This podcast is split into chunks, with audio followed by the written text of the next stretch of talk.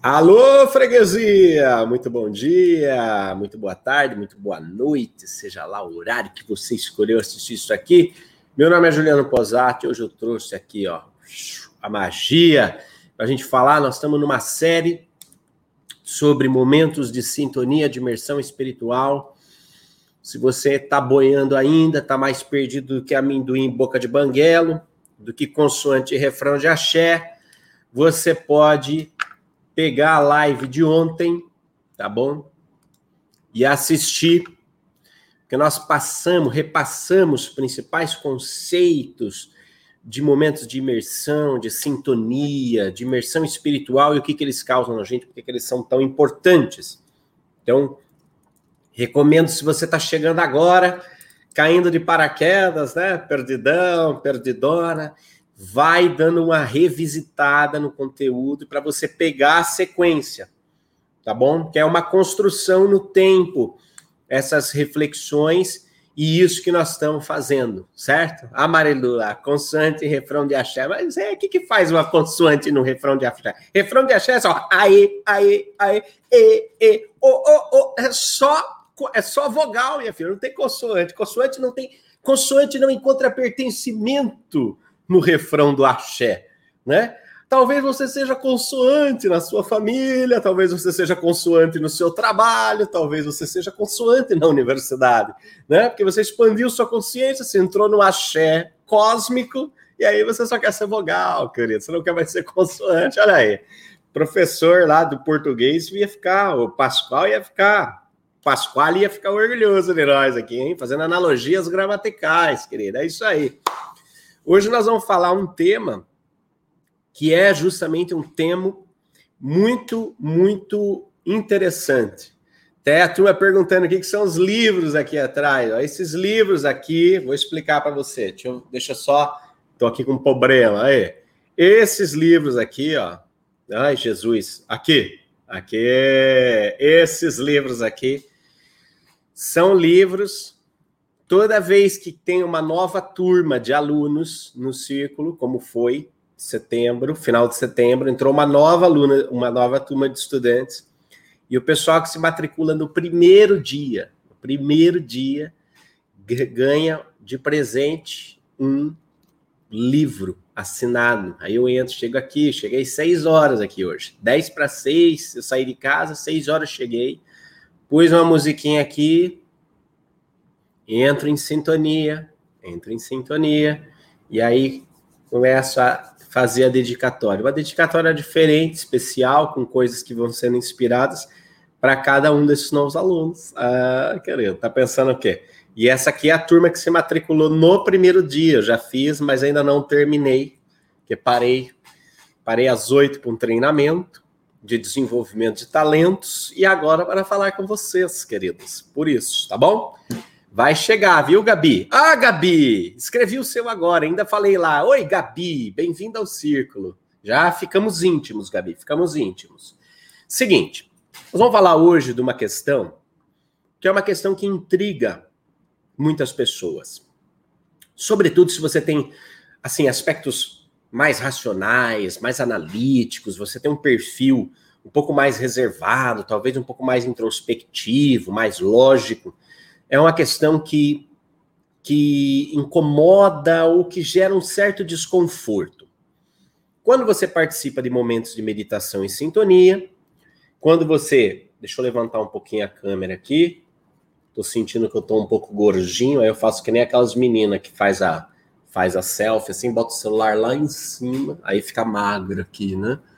Senão você bota muito para baixo, acaba fica com 2 queixos, tá vendo? É assim o segredo para você ficar bem na foto, tá? Agora fecha isso, vamos voltar ao que interessa. Então, às vezes você participa de momentos de imersão em sintonia, participa de momentos de sintonia espiritual, faz momentos de meditação, de espiritualidade, etc e tal. Você acessa situações, acessa vivências na dimensão espiritual, naquelas dimensões que nós falamos ontem. E aquilo mexe com você. Aquilo mexe com você. São visualizações, são informações, são pessoas queridas que de repente você entra em contato, pessoas que desencarnaram, que vêm e falam com você, te dão imagens, são insights que você recebe, né? E daí você vive aquilo, aquilo às vezes te emociona, porque geralmente essas experiências elas são cercadas, imbuídas de uma carga eletromagnética muito forte, uma carga energética muito forte. Isso ativa aspectos da sua senso-percepção, porque é sensorial, é físico, é orgânico, não é uma coisa desconexa da realidade, ela está conexa, é uma experiência, as experiências espirituais são conexas com a realidade. Isso mexe com você, isso te leva para um novo, para uma nova perspectiva de vida, para um novo entendimento da sua própria vida, de quem você é, de quais são os valores que você reconhece, de quais valores você transporta para a realidade. Isso começa a mexer nas suas atitudes, né? Porque alguma coisa lá dentro de você, você sabe que é real. Mas bate um cagacinho. Bate ou não bate um cagacinho? Quem já teve um cagacinho, não precisa pôr cagacinho no chat, mas assim, confirmo. Qual é o cagacinho? Será que não é coisa da minha cabeça? Será que eu não estou viajando? Será que eu não estou querendo imaginar isso? Eu, às vezes, quando comecei a retomar com pujança isso, eu entrava dentro do carro e eu sempre pus música, eu ia ficar fazendo star language no carro e ia brisando. Eu era um motorista, um perigo, na verdade, né? Se o departamento de trânsito soubesse o que eu estava fazendo, eu seria multado. Mas é que não existe uma previsão legal para multar pessoas em estados alterados de consciência. Você pode estar em estado alcoólico alterado, né? Mas como eu me embriagava de espiritualidade, né, eu me safava da lei. Brincadeira, fazia ali com uma certa responsabilidade, mas eu sempre gosto de conexão. Eu sou o mais carola que você puder imaginar. Não consigo ouvir música que não seja música para me conectar, que não seja música que me inspire. Eu não consigo fazer as coisas. Eu sou realmente bem coxinha nesse sentido, bem CDF nesse sentido. Eu entrava no carro e eu ia conversando mentalmente com o General Chua, ia conversando mentalmente com o Chico Xavier, conversando mentalmente com toda essa turma, ia batendo um maior papo, como se estivesse tomando um copo de cerveja com mandiopan. Lembra do mandiopan? Você é da década de 80, se você lembra do mandiopan, levante sua mão e entregue sua idade. E a prosa ia correndo solta, e não raras as vezes eu imaginava as respostas, eu achava que tivesse imaginando as respostas. Até um tempo, tive uma oportunidade de comparecer a uma reunião de efeitos físicos, onde a espiritualidade atuava de maneira objetiva, e eu levei no bolso uma série, porque eu comecei a ficar em dúvida, eu falava assim, mas como é que eu sei? Será que ele está falando isso que ele está falando para mim? Será que eu estou imaginando isso? Será que é coisa da minha cabeça ou será que está falando? Aí o que eu fiz? Comecei a anotar no celular, fazia uma lista de situações que esses pensamentos vinham na minha cabeça, que eu achava que podia ser uma comunicação e, ao mesmo tempo, eu achava que podia ser imaginação ou uma vontade muito grande minha, né, de receber, de ouvir isso. Bom, fiz essa lista. Aí fui para essa reunião de efeito físico, não falei para ninguém, deixei a reunião, deixei o celular no jeito. Eu falei assim, a hora que começar a comunicação eu vou validar. Eu saco o celular devagarzinho e começo a perguntar para o espírito, aquele dia foi você? Foi. Aquele dia foi você? Foi. Ou não, né? Sim ou não. Mas deixei no bolso, preparado. Aliás, eu conto isso nesse livro, Você é aluno novo do Círculo, você vai receber o livro Eles Estão no Meio de Nós, eu conto essa história no livro com mais detalhe. E aí tá bom. Começou a comunicação, eu fui sacar o celular e através de psicografia indireta, que aí ia escrevendo a mensagem e falando ao mesmo tempo, não dava para interagir. A mensagem foi assim: todas essas situações... e muitas outras que você sequer imaginava, eu estava falando com você. Aí eu falei, truco, truco. Por que isso foi importante? Porque foi uma validação de uma série de experiências que me deram parâmetros para confiar no relacionamento. Você vai aprender a confiar nas suas experiências espirituais a partir do momento que você tiver relacionamento. E para isso, para explicar esse conceito de relacionamento, Titio vai contar uma história para você. Tá bem? Estão preparados para a história? Digita aí no chat. Titio vai contar uma história para vocês, tá? É a história de três jovens porcos, tá bem? Também conhecido como três porquinhos. Eles haviam, como direi para não chocá-los, eles perderam a mãe deles, não é? Num sábado de feijoada, mamãe desapareceu. Mamãe foi abduzida, não se encontrou mais vestígio delas. E a partir desse momento trágico na história desses três jovens porcos, eles decidem seguir cada um a sua vida. E entram num financiamento da Caixa Econômica Federal, adquirem 3 lotes. Num loteamento fechado na região de Jundiaí. Como eles tinham possibilidades distintas, eles, cada qual, segundo seus talentos, segundo seu perfil comportamental, cada qual decide construir a sua casa à sua maneira, não é? Não contratam um arquiteto, não é? E aí vai. O primeiro porco constrói uma casa de palha. Era aquilo que tinha na mão, era aquilo que estava fácil, era aquilo que estava barato, funciona. Rapidinho, estava feita a casa de palha, esse porco foi se entregar à balbúrdia da vida. Uma vez que a sua casa de palha já estava pronta, relaxou. O segundo porco, um pouco mais providente, constrói a sua casa de madeira. Não é? Tem algum esforço, mas utiliza ali também o que se tem. O terceiro porco, não. O terceiro porco contratou uma construtora, fez um projeto, analisou os materiais, percebeu que o melhor material eram blocos de tijolos. Demorou muito mais tempo, óbvio, para ele construir a sua casa.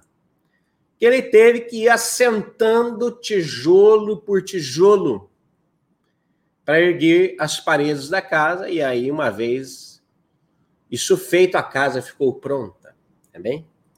Mas veio, queridos, lembre-se de Joseph Klimber, a vida é uma caixinha de surpresas. Vem o lobo, vem a intempérie, vem aquilo que, digo para vocês assim, no símbolo do lobo, vem aquilo que desestabiliza a nossa existência, vem aquilo que sacode, vem aquilo que coloca em risco a nossa continuidade, a nossa vida e tudo aquilo que nós, de fato, construímos. Na vida, o lobo é inerente à vida, ok?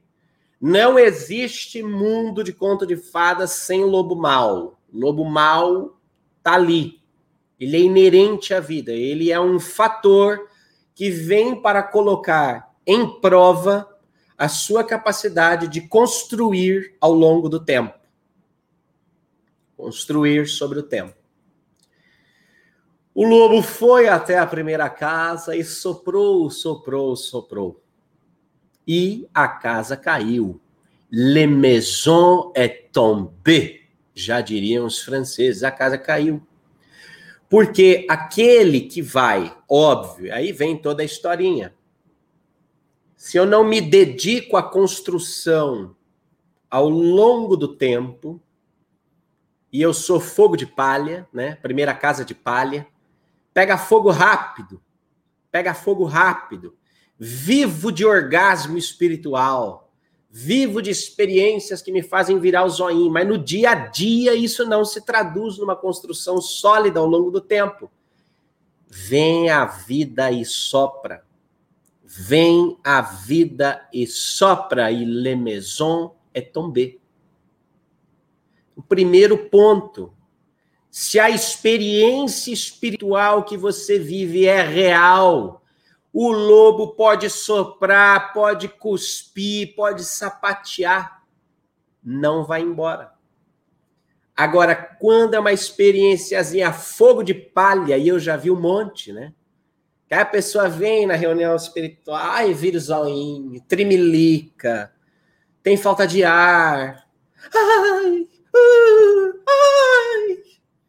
Você não sabe se o espírito está tentando acoplar na pessoa, se ele está com uma pena no rabicó dela fazendo assim. Aí vai. 6 reunião, 10 reunião. Cada dia ela tem um probleminha. Cada dia esse espírito danadinho passa a pena num lugar, no sovaco, no rabicó. E todo dia... Ai. Aí enche o saco, chora feito uma corna desgranhenta. Primeira coisa que acontece, vaza, que o vento sopra sobre a inconsistência da consciência. Não fica. E olha, é o que mais chama atenção, é os fogos de palha. Fogo de palha chama atenção porque vira aquele labaredão. Você fala, nossa, que beleza, nossa, isso vai causar nada. Dá 5 minutos, acabou. É a casa de palha, é o fogo de palha. Acabou. Tá? É o Felipe Lobo aí, falando que vai assoprar no chat. Daí esse porquinho vai o quê? Vai pedir abrigo pro outro. Fez a casa de madeira, mesma coisa. Resiste um pouco mais. São as ilusões da nossa vida, né? Madeira resiste um pouco mais, mas se parar para pensar também, é uma construção rápida ao longo do tempo. Basta ver noticiário. Eu não entendo o que esses texanos continuam a fazer casa de madeira no Texas. Porra, sabe que vai passar o furacão e vai levar aquela merda toda. Mas os caras, não, we are Americans. That's the American way of life. Aí eles vão e fazem a porra da casa de madeira. Aí vem o furacão, leva toda a cidade que se olha de cima, só fica as ruas no lugar. Né? Não dá pra entender uns caras desses, né? We love our land. Oh! Vai embora com o vento. Oh, bicho. Agora... Qual é o lance da casa de tijolos? Vou virar aqui, ó, para inspirar vocês. Espera aí.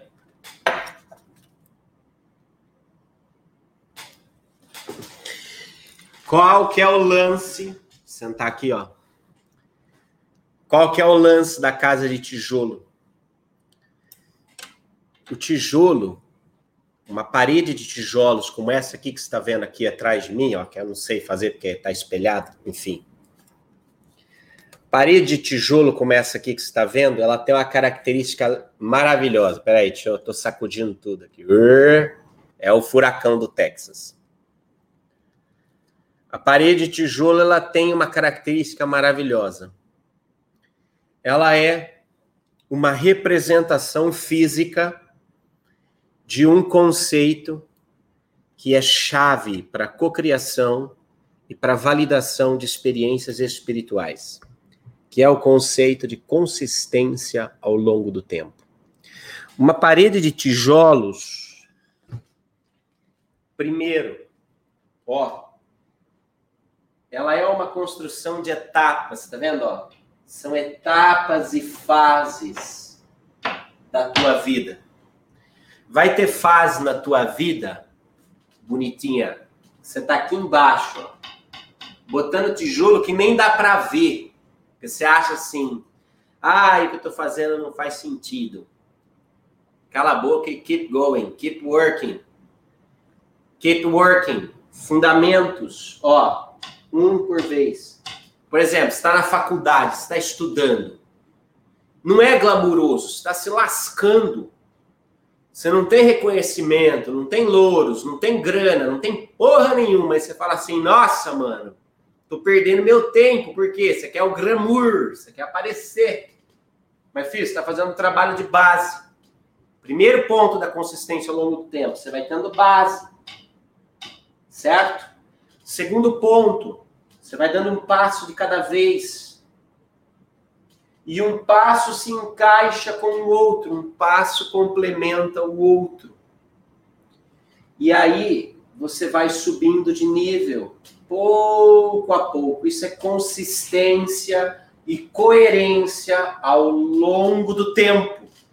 Consistência, coerência, constância sobre o tempo. Quando você traz esses conceitos para a experiência espiritual, é isto que faz... Opa! Vira aqui comigo, danada! É isso que faz você confiar ou não na sua experiência. É a consistência, a coerência e a constância ao longo do tempo. Por isso, a casa de tijolos, o lobo sopra, o lobo cospe, bate o pé, bate o rabo, bate a cabeça e ela não cai. Não cai. Vem a dúvida, mas a dúvida não bate em você. A dúvida não desestabiliza a construção da sua própria existência. E ela não desestabiliza a construção da tua própria existência, a sua expressão histórica, a sua manifestação nas linhas do espaço-tempo, porque você foi consolidando experiência depois de experiência, você foi entrelaçando, você foi costurando a sua história. O seu jeito de pavimentar o seu edifício é só seu. É só seu, ninguém pode fazer por você. Ninguém tem o direito, a capacidade, o dom de validar experiências espirituais do outro. Isso é um paradigma absurdo, nós confiarmos em outra pessoa para dizer quem nós somos, o que nós vivemos, se o que nós vivemos é real ou se não é real. A autonomia precisa pressupor essa emancipação. Emancipação que vem do verbo latim emancipare, quer dizer, declarar alguém livre. Isso é emancipar. O conhecimento nos emancipa. Então, se você tem dúvida do que você está vivendo, vai estudar. Vai ouvir a experiência de outras pessoas. Vai coletar informações. Vai passar por outras experiências. Depois você junta tudo isso num caldeirão e se emancipa. Emancipare, declarar alguém livre. Declare-se livre. Declare-se dono da sua própria experiência. Se aproprie da sua experiência. Ah, Pozati, mas como é que eu sei que eu não estou ficando louca? Bom, é muito simples. Se você estiver gerando frutos de loucura, é porque você é louca. Se você não estiver dando frutos de loucura. Você entende? Veja, abacateiro não dá amora. É simples. A moreira não dá abacate. As suas atitudes no tempo são atitudes que estão demonstrando desequilíbrio, falta de sociabilidade, neurose, psicose. Estão prejudicando a forma como você se relaciona consigo mesmo, com o outro, com o meio, com o todo, com o trabalho. A sua forma de se relacionar com a vida.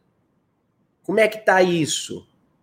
As suas experiências espirituais estão ajudando você a construir coisas no tempo ou só estão vindo para destruir? E cada vez mais você se encontra fragmentada, isolado, afastado, crico, chato, enchendo o saco, cuzão, neuró. O que está fazendo com você? Você percebe? Porque se a experiência é real, ela provoca o bem. Isso é uma experiência positiva, eu diria, porque tem experiências reais que vão provocar o mal também. Mas se a experiência é positiva, ela positiva o bem em você. Positiva o bem em você. O que é o bem? Vamos voltar lá, Platão. O bem é aquilo que nos une. O bem é aquilo que gera harmonia. O bem é aquilo que gera integração.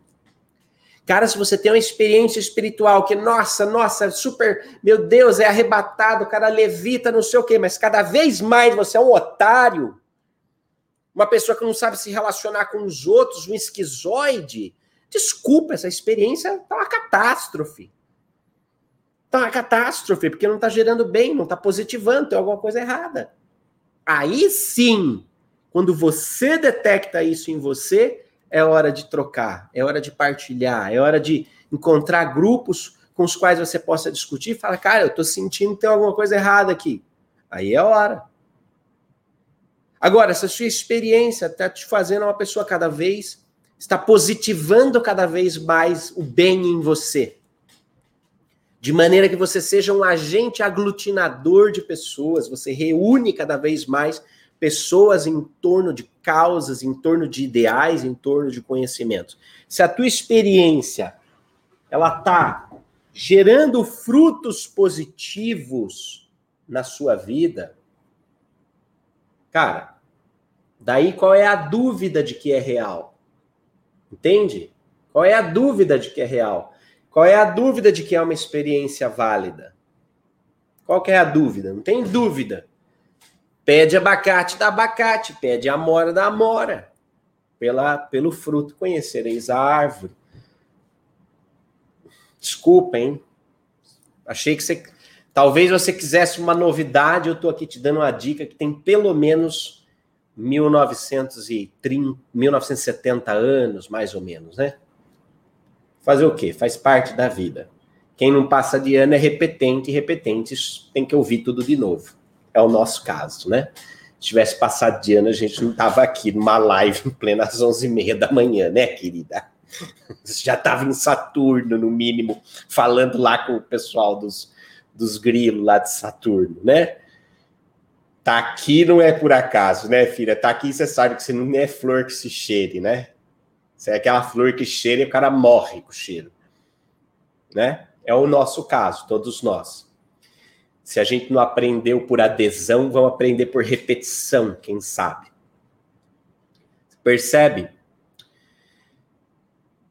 Essa capacidade que nós temos de desenvolver, de olhar para nós mesmos e falar assim, tá bom, qual é o fruto que eu estou gerando? É uma capacidade que dá trabalho, porque ela exige de nós uma dinâmica de espelho, né? Dinâmica de espelho. Eu preciso começar a olhar para a minha vida como se eu estivesse olhando no espelho, para ver que retrato a minha vida está pintando de mim mesmo. Que retrato as pessoas estão pintando de mim? Que retrato as pessoas da sua vida ao seu redor estão pintando de você? Percebe? Porque esse retrato, e esse é um retrato que também é fruto da consistência, é fruto do relacionamento ao longo do tempo, da mesma maneira que você começa a cada vez mais confiar nas suas experiências espirituais, a partir do seu relacionamento constante, coerente e consistente ao longo do tempo com elas, da mesma maneira o seu relacionamento social vai dizer muito sobre a sua habilidade de transportar essas experiências espirituais em atitudes práticas para a sua vida. Que o que muda o mundo não é só a reza, viu, gente? Não é só a meditação, etc. Isso tem um impacto vibratório? Tem um impacto vibratório. Isso já mostrado em pesquisas, como a do John Hagelin, por exemplo, da Maharishi Institute. Isso, tranquilo. Pega aqui no canal, tem uma coluna minha lá, meditação transcendental, você vai ver. Só de você botar, os caras botaram lá um monte de yogi meditando em Washington, caiu a taxa de criminalidade, de crimes hediondos na cidade, pelo período que eles meditavam lá todo dia. A meditação, a intenção de bem, a sintonia, isso reverbera no ambiente, isso causa realmente impactos.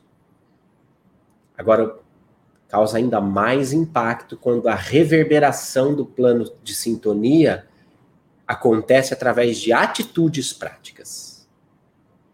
Através de atitudes, ali, todo dia um pouquinho, todo dia mais, todo dia um pouco maior. Aí a coisa muda de figura. Aí você passa a poder confiar na tua experiência.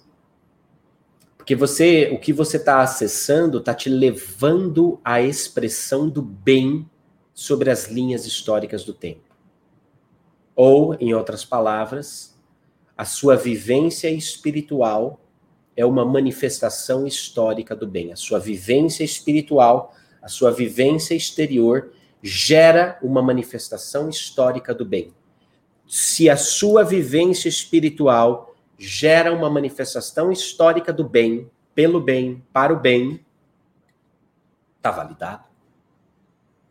Você já não tem que ir na casa do Consolador passar aquele papelão de pegar a fila de fazer pergunta para a Xeliana, né?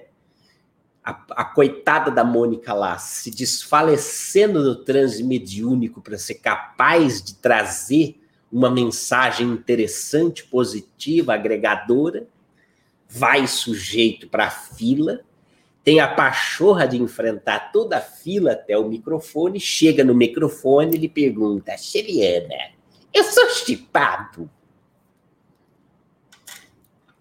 Não vou comentar, né? Você se valida. Você é chipado, clonado, hibridizado, arrombado, seja o que for, criatura. A tua experiência espiritual gera uma expressão histórica, uma manifestação histórica do bem.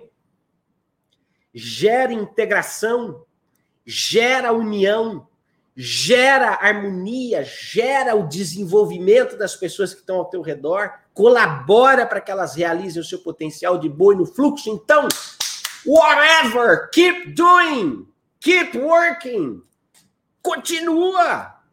Agora não, a tua experiência te faz cada vez mais esquisito, mais chato, mais antissocial, mais arrogante, porque você acha que você é melhor do que os outros só porque você parou de comer carne, agora tá virando vegano, sei lá o quê.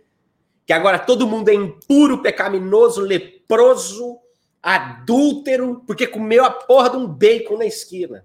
Mas porque você é o máximo. Aí você não fala com ninguém, não conversa com ninguém, não participa de mais nada, desculpa.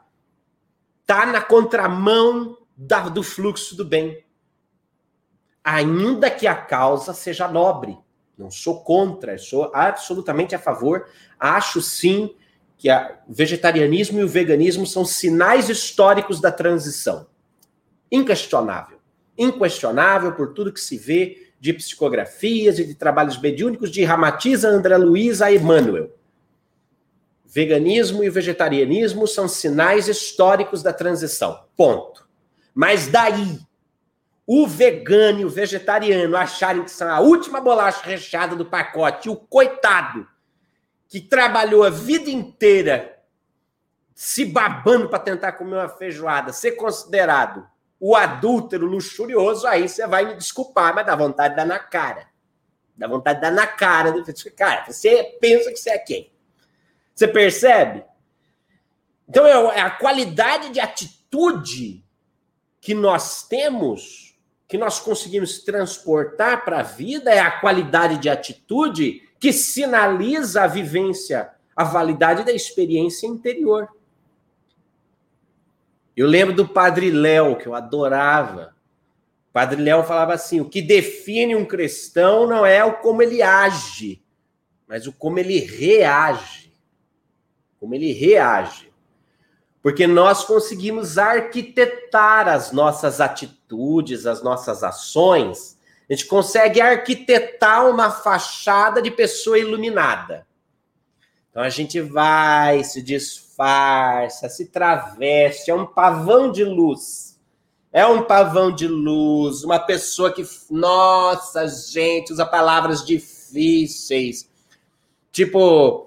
clemência vibratória, uma pessoa que irradia flocos de luz por onde passa, um verdadeiro embaixador da paz, um verdadeiro anfitrião do além, é aquele pavão de luz, ela chega, eu lembro daquela pessoa que usava aquelas camisas com ombreira, que tinha uma espuma, que parecia um cavaleiro de Zodíaco na década de 80, aí vinha aquele cabelo cheio de laque, e aí chega, vai, parece que levita no lugar que chega, vai passando de um lado para o outro, é pura luz.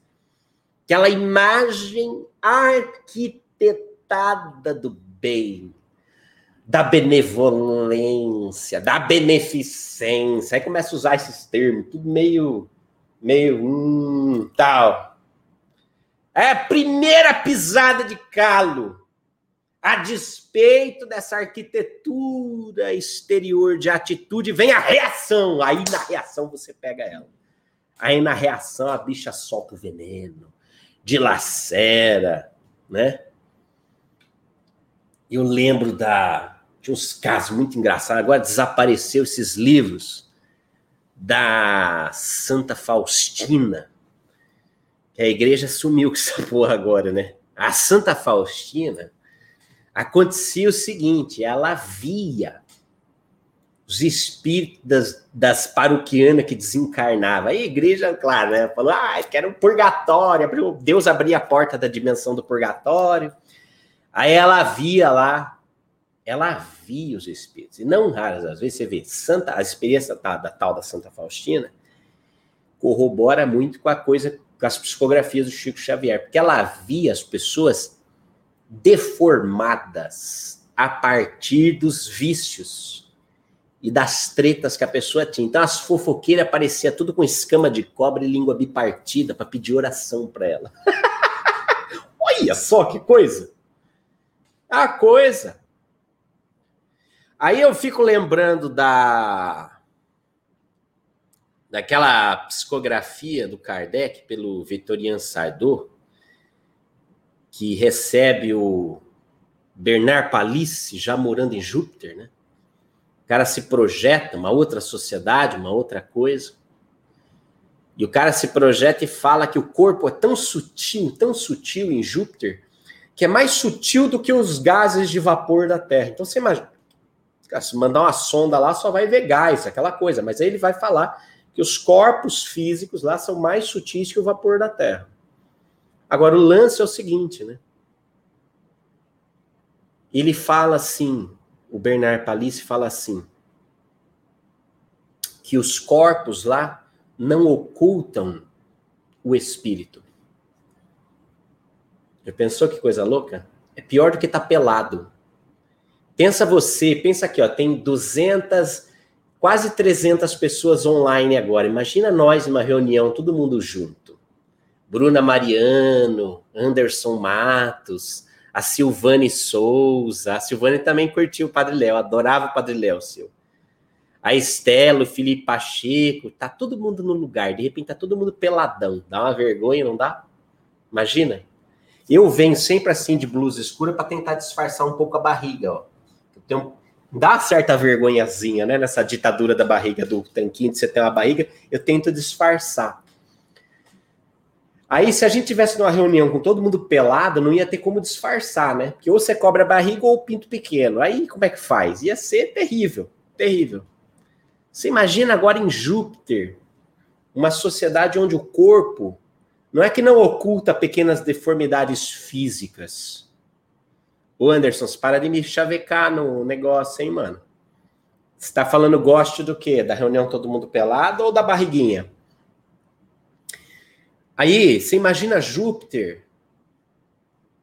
São seres que não ocultam a essência de quem eles são. Já pensou? Faz com que a nossa reunião de peladões fique nice, mano. Fique numa boa. Porque daí, quando a gente é chamado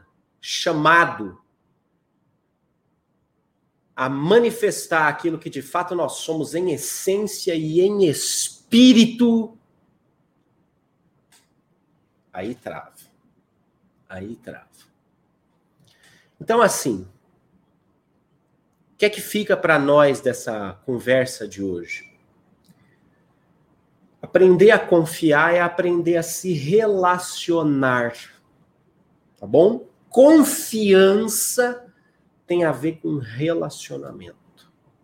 O que é que tiraria o constrangimento da nossa festa de peladão, por exemplo? Já que eu tô vendo aqui os tarados de plantão, tudo debochando aqui no chat, louco de vontade de fazer a festa do peladão. Pelado, pelado, nuca, mão no bolso, a outra falou. Olha só, gente do céu, mas vocês são tudo uns pervertidos mesmo, hein? Mas eu vou falar. O que é que tiraria o constrangimento de uma reunião de peladões? Confiança, intimidade. Eu fazia teatro, a gente tinha uma intimidade, fiz clown, né? E tinha intimidade, trocava de roupa um na frente do outro. Quando a gente ia visitar o hospital de palhaço, eu fui palhaço voluntário na Operação Arco-Íris por muito tempo. Ué, a gente tinha uma sala para se trocar, todo mundo junto, todo mundo trocava de roupa junto. Você acha que tinha constrangimento? Não. Não tinha constrangimento nenhum, porque nós tínhamos intimidade, nós tínhamos relacionamento. Durante o processo de clown, nós éramos levados a expor as nossas fragilidades, porque é justamente aquilo que a gente quer mais esconder, aquilo que a gente tem mais vergonha, é justamente aquilo que é mais engraçado em nós, né? É o que é mais engraçado em nós. E aí o palhaço, ele usa, o clown, ele usa isso. Então, o que é que supera o constrangimento? Relacionamento. O que é que supera a não confiança? Relacionamento. O que é um relacionamento? Relacionamento é isso aqui, ó. É uma construção no tempo. Relacionamento não faz uma hora para outra, bem, tá? Faz uma hora para outra. Nem adianta você vir querer aqui me propor pra gente fazer uma reunião de peladão, não vou topar, não. Relacionamento é uma construção ao longo do tempo. Como é que você vai confiar nas suas experiências espirituais? Construindo relacionamento. Construindo ao longo do tempo, para que você aprenda a confiar nisso. Vai acontecer do dia para a noite? Não vai acontecer.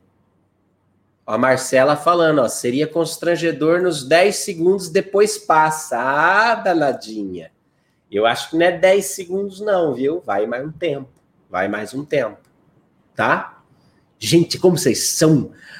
Uia, festa do peladão. Gente, é impressionante, largados e pelados na Serra do Japi. Que porra é essa? Vocês são todos uns loucos. Vou falar pra você, viu? Mas é bom, fixa isso. Se eu estivesse na festa de peladão, o que que ia fazer passar vergonha? O que que faria passar vergonha? Relacionamento. O que é relacionamento? Relacionamento é uma construção ao longo do tempo. O que é fruto do relacionamento? Confiança. Onde tem confiança, não tem constrangimento. Entendeu? Onde tem confiança, não tem constrangimento. Como é que você percebe que essa experiência está gerando coisas positivas? Porque você transporta coisas positivas.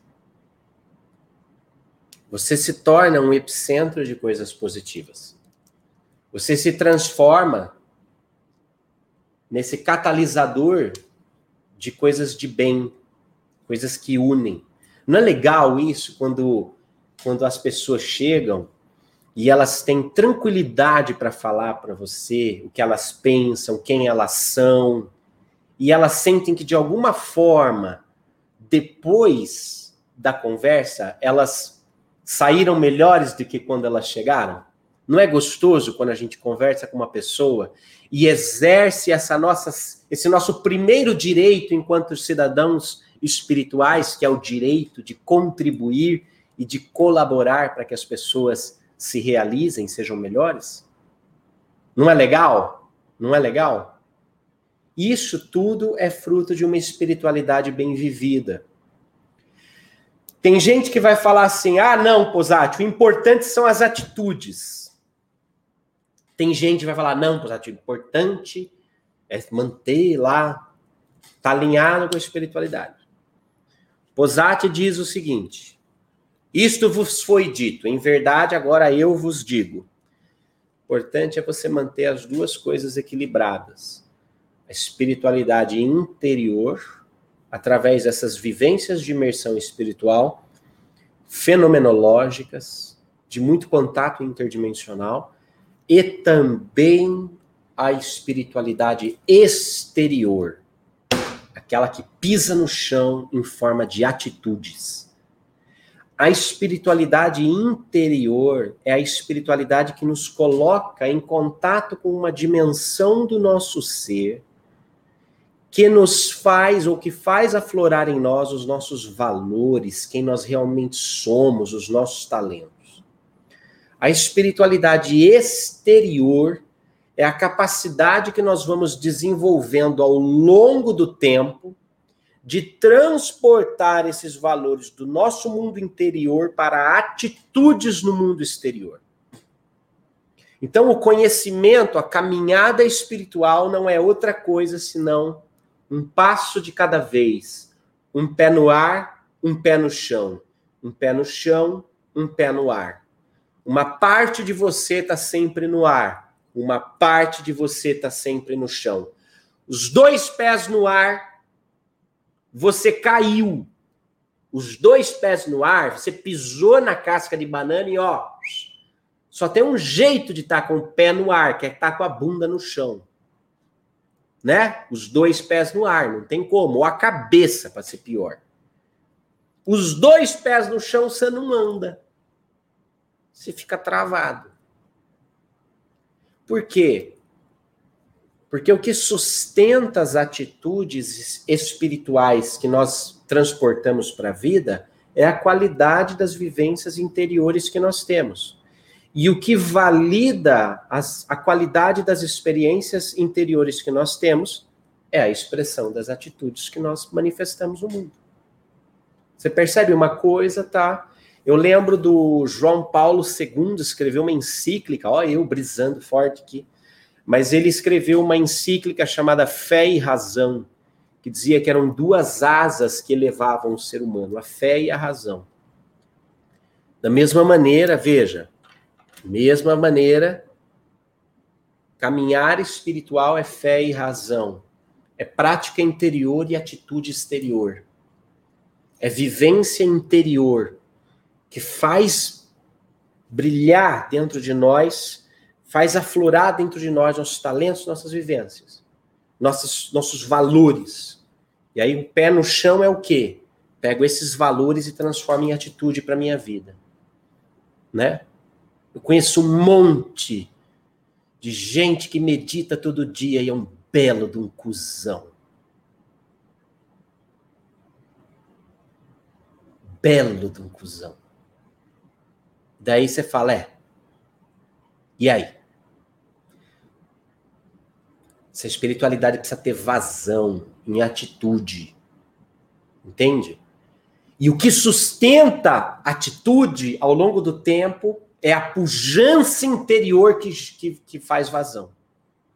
Sem realidade interior, sem experiência mística interior, profunda, no meio de você mesmo, que te coloca em contato com as dimensões exteriores, você não vai aflorar de dentro de você o seu melhor, para poder transformar em atitude. Agora, você também não sustenta uma gama de atitudes num mundo tão corrupto ainda, se você não tiver essa força, essa fonte aberta, liberada e fluindo dentro de você. Certo?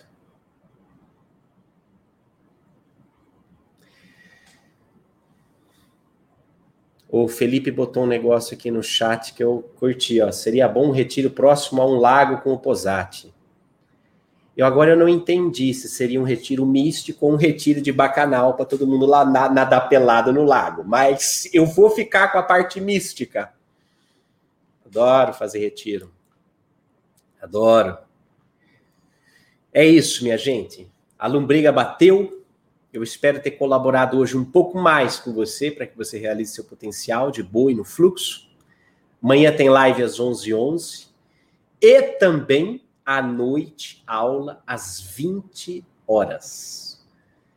Aqueles que comparecerem à aula, tudo bem. Aqueles que não comparecerem, eu vou lançar aqui um feitiço chamado picurrábicos constantes. Você vai ter uma coceira que não vai parar. É esse feitiço picurrábicos constantes, tá bom? Só para você saber, só para você saber. Se liga, amanhã, às 8 horas, você tem aula comigo. Às 11h11 nós temos live e às 8 você tem aula comigo. Trabalhei nessa aula para deixá-la bonita, legal, uma baita de uma estrutura. Vou gravar ali, ó, na frente do meu tambor, que os espíritos batucam às vezes para dar os toques deles. Tá? Vou gravar essa aula para você. Se você não comparecer, eu já estou lançando desde já o picurrábicos constantes em você. Vai dar 7h30 e vai começar a coçar. Picurrábicos constantes. Vai começar a coçar. E só vai parar de coçar a hora que você estiver online e o seu nome aparecer e ver. É o seguinte, aqui embaixo você deixa a sua melhor sacada de hoje. O que é que te despertou? Você sabe que isso aqui não é a caixa de puxação de saco, não é para cantar bingo, não é para chorar a história da vida, sei lá o quê. Aqui você compartilha a sua melhor sacada. Isso aqui não é mais uma caixa de comentário, é um espaço coletivo de construção do saber. Deixa a sua sacada. Se o amiguinho, colega, bota lá, hashtag sacada tem asa, olha que bonitinho. Hashtag, isso vale aqui, se você quiser botar no Instagram também pode. Se você botar no Instagram, me marca, que é @JulianoPozati e @circulo.movimento, que a gente gosta de saber o que é que vocês estão falando de nós, tá bom? Se o coleguinha botou uma coisa que fez você se identificar, você vai lá e bota assim, hashtag confirmo. Cadê? Lombardi, bota aí embaixo, hashtag confirmo. Aê! Deixei aqui o M meio que... Ficou aquela reticência, né? Vai aparecer ou não vai? Geramos um teaser, tá aí. Bota a hashtag confirma, o coleguinha vai saber que a noção dele foi validada também. Você também chegou lá no mesmo lugar. Tamo todo mundo junto. Legal? Amanhã às 11h11 tem mais. Acompanhe a gente nos nossos canais. Tem Telegram, Instagram, Multigram, sei lá mais o que. Tá tudo aqui embaixo para você seguir, tá bom? Beijo, sempre avante, que com essa coisa pio importante.